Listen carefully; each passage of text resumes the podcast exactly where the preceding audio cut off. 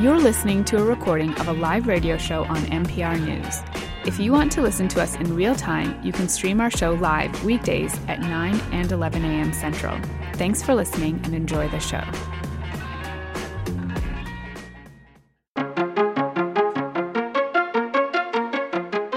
Good morning. This is MPR News. I'm Chris Farrell, in today for Kerri Miller. It's Monday morning, which means it's time to talk politics with Ken Rudin, host of the Political Junkie podcast. He joins us this morning from Washington, D.C. Hello, Ken. Good morning, Chris. So I just want to dive right in. You know, none of the niceties. Let's just go right into what's going on now. is this a trolling or a serious threat? President Trump says he might shut down the federal government if Congress does not pass sweeping changes in immigration laws, including building the border wall. Well, he has threatened this many times in the past. I think he has threatened it almost from the day he took office in January of 2017. What this does is that every newspaper headline is now talking about the shutdown and not talking about, you know, um, Paul Manafort yeah. or Michael Cohen or Playboy or Helsinki or anything like that. But the fact is, is that he is very impatient with Congress. They have not uh, come up with the $25 billion needed to build the wall. They did come up with like $1.6 billion um, not too long ago um, to, to, you know to, to start the, the process of the wall to do some some kind of uh, layers of border security, but not what Donald Trump wants. Okay, let me uh, read on in, on his tweet, and uh, you can just imagine there's a lot of capital letters in here. But he went to say must get rid of lottery, catch and release, etc., and finally go to system of immigration based on merit. We need great people coming into our country. Now the thing is, one of the the turns in this Trump administration initial focus on illegal immigration, but they've also been tightening uh, entry of legal immigration, right? They have, and uh, I mean the the fact is when you know you I don't know if it's a it's a whistle, a dog whistle, or anything like that. But he, when he talks about when he the president talks about wanting the the right people, the good people coming into the country.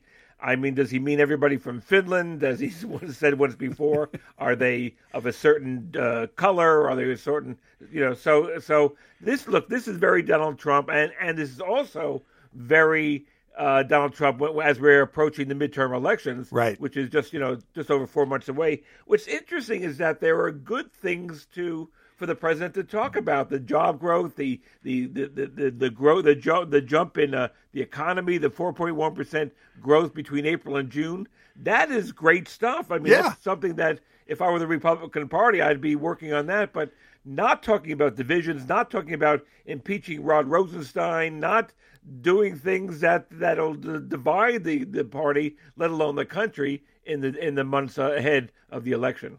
Yeah, well, one of the things that was really intriguing is the reaction too. I mean, four point one percent. This is good news. But there was a story in, I believe, it was the New York Times about how with the midterm elections coming up, a number of the Republicans really aren't running on the economy. They aren't running on the tax cuts. They're not running on the stock market. And yet that was the thought when we saw when the law was passed that that's what they were going to run on. That's exactly right. And the article went on to say that basically, if anybody's talking about the tax cuts, it's it's the Democrats, Danny O'Connor, who's running in a special congressional election in Columbus, Ohio, on August seventh, is talking about how, how the tax the tax cuts help the rich and help the corporations, not the middle class. So it's interesting, at least in that article, talking about how, if anything, it's Democrats who are talking about the tax cuts and how it's hurting uh, the American people, whereas the Republicans are staying away from it. But as you say, Chris, I, I think I agree with you. I don't know why the Republicans are not talking more about the economy because, look, look, let's be honest here. If the economy were poor, if the job growth, uh, the economy growth w- was poor, we'd be blaming Trump, and rightfully so. So I kind of think that the president yeah. should be able to take political credit for it, and I don't know why they're not running on that. So let me just give out the number for a minute here. If you have a question about politics for Ken, you know, call us 651 227 6000 or toll free 800 242 2828. Now, can, you know, okay, we can talk about immigration levels, we can talk about the economy, but Something that's really disturbing there are over 700 kids who were separated from the parents at the border, and they're still in government custody today. Now, this is several days after a court mandated deadline for reunification. So, will Trump seek political consequences to this? I mean, it was, I mean, the pictures have been stunning. The story is stunning. There's been very, the Wall Street Journal ran a really nice in depth story. So the New York Times. I mean, reporters have been really telling this story, and it is a tragedy. Polit- uh, let's let's get away from the family yeah. tragedy of this and let's talk about politics for a second. But I agree with you. I think this should come back to hurt the president because this is just eh, eh, one would think intolerable, but just like with Helsinki, Helsinki, well, perfect. it is Helsinki, right? I mean, it's extremely Helsinki. Eh, right after Helsinki, when the president seemed to be siding with Vladimir Putin over his own, the U.S. intelligence agencies, people said, well, gee whiz, you know, the president is going to take a political hit for this. And two days later, people stopped talking about it completely. It, we have not completely forgotten the separated children from their parents who illegally crossed the border, and and those pictures are just you know just gut wrenching.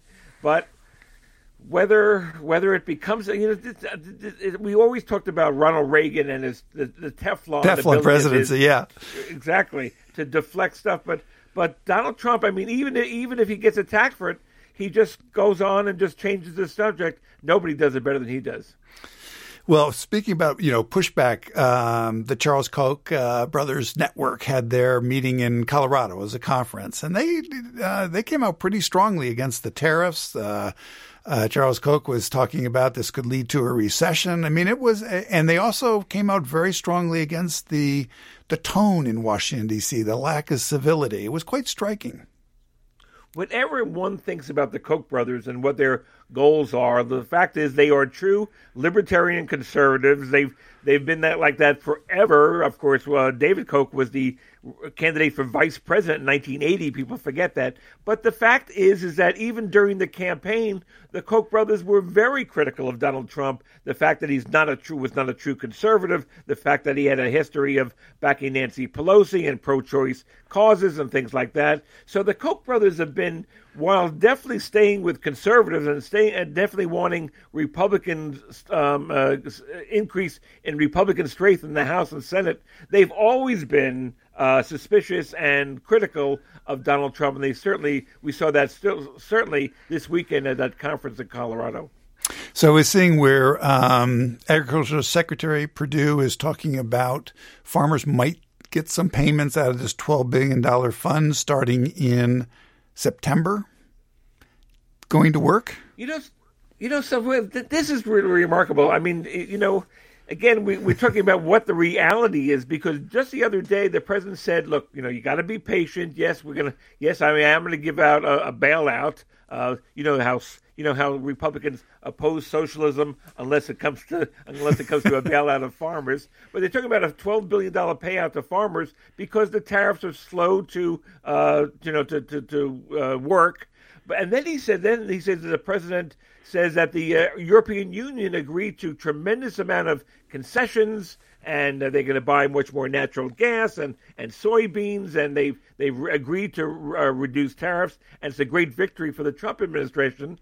And then you hear from the European Union minutes later saying none of this is true. There is right. no deal. There is no bargain. So so you know it's one thing for us to say, well, this is great news for the president. It's great news for the the, the, the economy. It's great news for the Republican Party because X Y Z happened.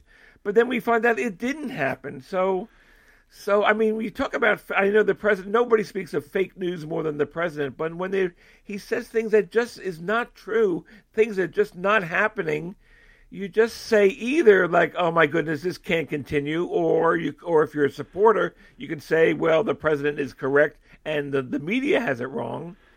And for everybody else, for people from Earth, you just say you just shake your head and say how long does this continue? Just the the untruth that are that are told and the fact that there's no pushback. Yeah so uh, the european commission president uh, juncker um, he got the best of this well, I don't know what got the best. I mean, the best of. I mean, if you if you if it's just like the back and forth between Trump and or and and Sulzberger of the New York Times. You know, Sulzberger had his say, and I think he got the best of it. But I don't think Trump agrees with it. When the head of the European Union said that no, this is not true, uh, the, the, we did not give any uh, agree to any concessions. Trump said, you know, had no response to that, and I think he feels that he came out ahead as well. So there is an Alice in Wonderland uh, feel to all of this. That that you know you, you're looking at this thing and you say what is real and what is fake, but we've been saying that really since January yeah. of 2017. So shifting metaphors from Alice in Wonderland to Hamlet. I mean, we have some of you know senators seem to be doing their Hamlet routine about uh, the Supreme Court nominee Brett Kavanaugh, but is this a done deal? Well, I mean, that's my gut feeling, or at least I should say that I can't see how he's defeated. There are, I mean, once upon a time they were talking about, well, maybe uh, uh, uh, Susan Collins of Maine or Lisa Murkowski of Alaska uh, might vote no. Now Rand Paul is doing his vintage Hamlet, which he always does.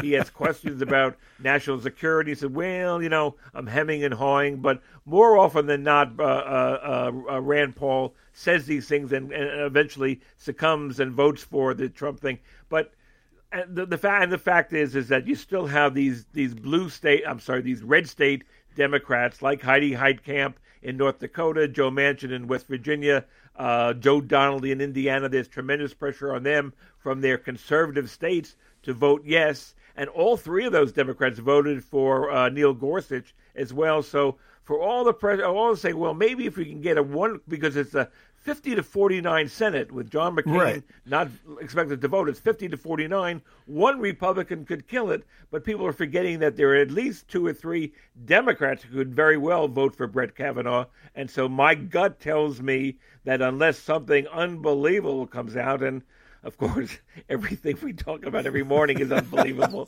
but um, but I suspect that yes, he is. He joins the court to replace Anthony Kennedy. You know, Ken, it's the political junkie. I mean, I just you you just must be sitting up at night. What what what can I talk about? I, there's just nothing here to talk about. Uh, it just it well, must be very and, tough to make a living the way you are these days.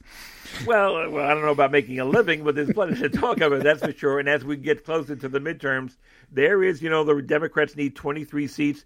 There is tremendous divisions within the Democratic Party as well. Do you do you go like like a Conor Lamb, the guy who won in the Southwest Pennsylvania district by running against Nancy Pelosi, or do you do Alexandria uh, Ocasio Cortez, the, the, the that Democratic socialist who uh, won the nomination, Democratic nomination that, in that district in Queens and the Bronx. So, for all the talk about how the Democrats are going to run an anti-Trump campaign and win in November, they have their own divisions that they have to deal with. So it's going to be a fascinating uh, midterm, both in the House and the Senate. So for the midterms, not the not, not the the presidential election in 2020, but for the midterms, is this Democratic strategy? We don't care what you say. We don't care which which side of the you know whether you're more liberal, more progressive. You want to run against Nancy Pelosi. You want to embrace Nancy Pelosi. We're fine. Just win.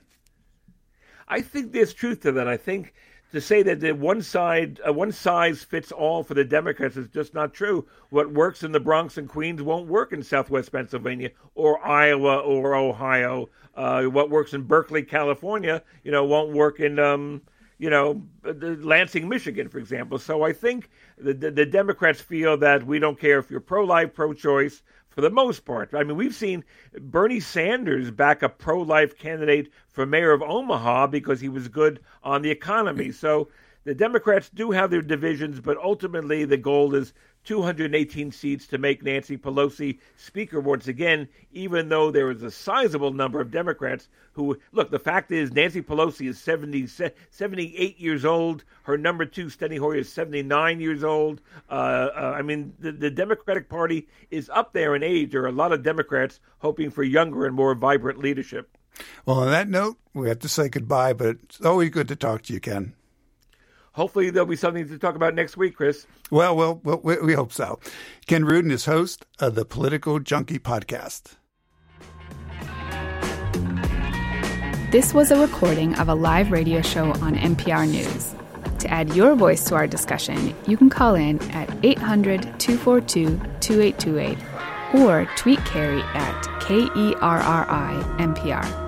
And if you miss us live, you'll find all of our shows by subscribing to this podcast. If you have questions, you can email us at talk at mpr.org.